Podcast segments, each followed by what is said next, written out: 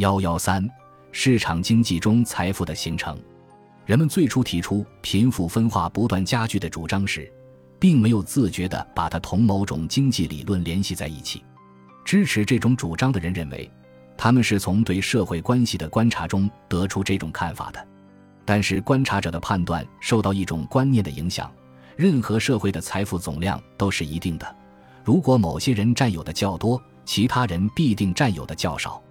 在任何社会里，新富人的增长和新贫困的产生都受到特别注意，而古老财富的缓慢减少和财产较少的阶级的缓慢致富，则很容易被那些无所用心的研究者所忽略。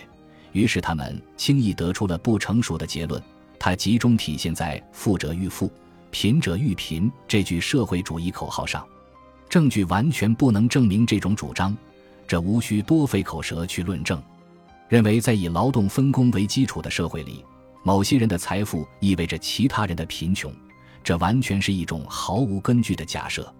在做出一定假设的条件下，它适用于没有劳动分工的武力至上的社会，但不适用于资本主义社会。此外，根据对个人自己所熟悉的局部生活的因果观察得出的看法，也完全不足以成为财富集中说的证据。在听了一番好话之后，到英国访问的外国人，有机会对贵族和富人家庭及其生活方式有所了解。如果他想知道更多，或者感到有责任使自己的访问不只是一次愉快的旅行，他也可以到大企业的工厂做走马观花式的观光。这对平民百姓没有什么特别的吸引力，那种喧闹忙碌的活动首先会让访问者惊奇不已，但在参观了两三个工厂后，所见所闻会变得索然寡味。另一方面，这种在英国的短暂访问所能从事的社会关系研究，正在变得更加富有刺激性。漫步走过伦敦或任何其他大城市的贫民窟，会带来十分鲜活的印象。他对那些不从事这种研究，只是匆匆忙忙四处看景点的旅行者，其作用会加倍有力。因此，参观贫民窟已经成了欧洲大陆富英观光中一个很流行的旅游项目。未来的政治家和经济学家以这种方式对工业给大众造成的影响有了印象，这成为他们毕生的社会观点的基础。他回到家时便已经有了工业使少数人变富。多数人变穷的成见。当他后来撰文或谈论工业状况时，绝不会忘了描述自己在贫民窟看到的不幸。他会详细描述其中最不幸的细节，并且常常或多或少的有意夸大其词。他提供的画面千篇一律，不过是要告诉我们有人富有人穷。但是为了知道这一点，我们并不需要亲眼目睹这种苦难的人的报告。在他们写作之前。我们就知道，资本主义还没有消除世上的一切苦难。他必须着手证明的是，富人的数量正在减少，并且富人越来越富，穷人的数量和贫困正在稳步增加。但这需要一种经济进化理论加以证明。用统计研究证明大众的苦难逐渐增多，人数越来越少的富人阶级的财富越来越多的做法。与这种纯粹诉诸情感的方式相比，好不到哪里去。统计研究中的货币收入估算值是不能用的，因为货币的购买力变化了。仅仅这一事实就足以说明，要对若干年的收入分布进行数学上的比较，我们缺乏任何基础。只要无法对构成收入的各种物品和服务进行通约。就无法从收入和资本的已知统计中形成任何连续的历史比较。社会学家经常注意到这样一个事实：商业和工业财富，即不是投资于土地和矿业财产的财富，很少长期保持在一个家族手中。资产阶级家庭稳定的由穷到富，有时速度非常之快。一个穷得要命的人，没过几年就能成为当时的大富豪。现代财富的历史充满了起而变富翁的故事，却很少有人谈到富人变穷的事情。它通常不是发生的那么快，难以给漫不经心的观察者留下深刻印象。然而，更密切的考察将会揭示这种过程从未停止。一个家庭的商业和工业财富很少会维持两三代人的时间，除非通过投资于土地使财富性质发生变化，它成了土地财富，不再被用于积极牟利的工商业。与普通人天真的经济哲学想象不同，投资于资本的财富并不是一种永恒的收入来源。资本产生利润，甚至仅仅保住自身，绝不是因为资本的存在这一事实的天生的后果。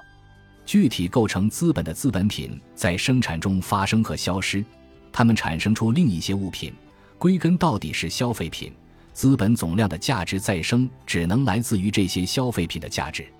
只有当生产取得了成功，也就是说，当它产生的价值高于投入的价值时，这种再生才是可能的。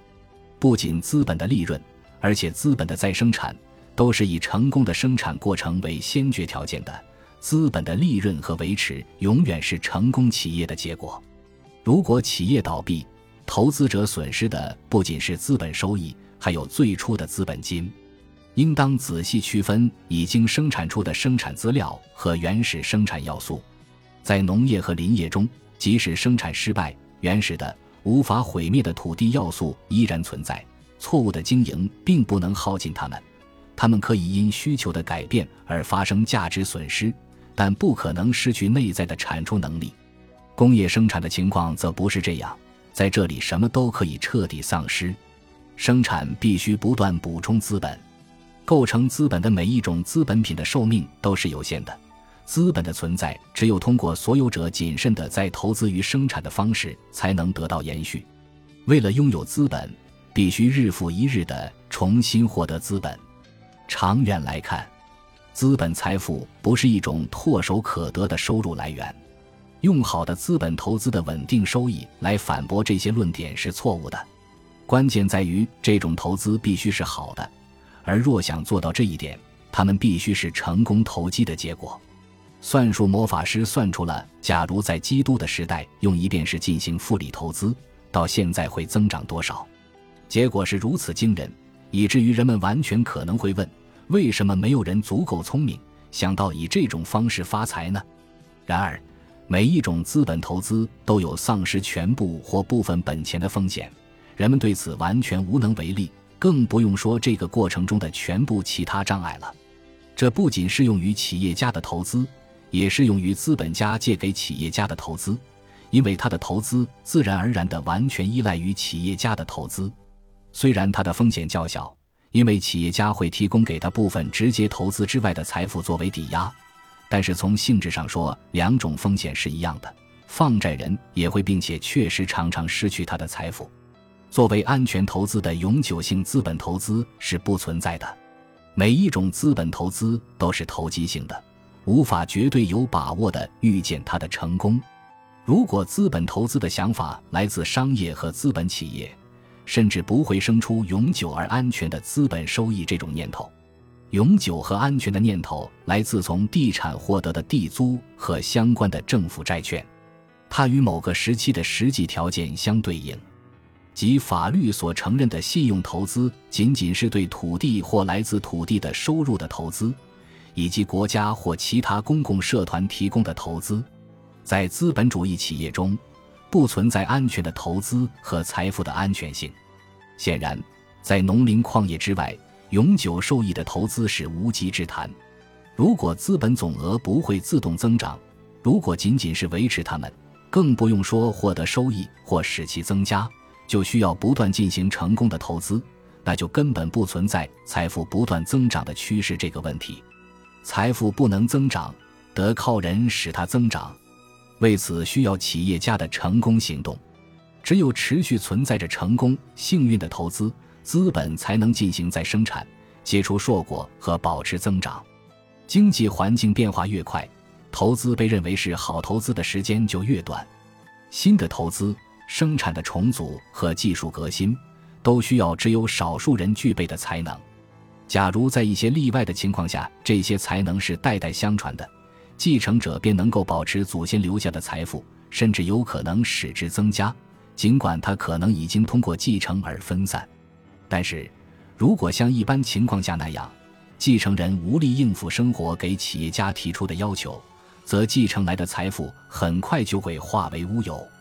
当富有的企业家希望家族财富流传百世时，他们会到土地中寻求庇护。福格尔和威尔瑟尔家族的后裔至今还过着相当富足的，如果不是奢侈的话，生活。但他们早已不是商人了，他们把财富转化成了地产，他们成了德国贵族的一员，和德国南部的贵族家族毫无二致。其他国家的众多工商业家族都经历了同样的发展，即在贸易和工业中致富以后，不再做商人和企业家，而是变成了地主；不再增加他们的财富，而是维持财富，并把他们留给自己的子孙后代。没有这样做的家族，很快就成了籍籍无名的穷人。由少数银行业家族的事业持续了百年甚至更长，但只要留心看一下这少数家族，就会发现，他们积极的商业活动一般只限于管理那些其实是投资于土地和矿产的财富。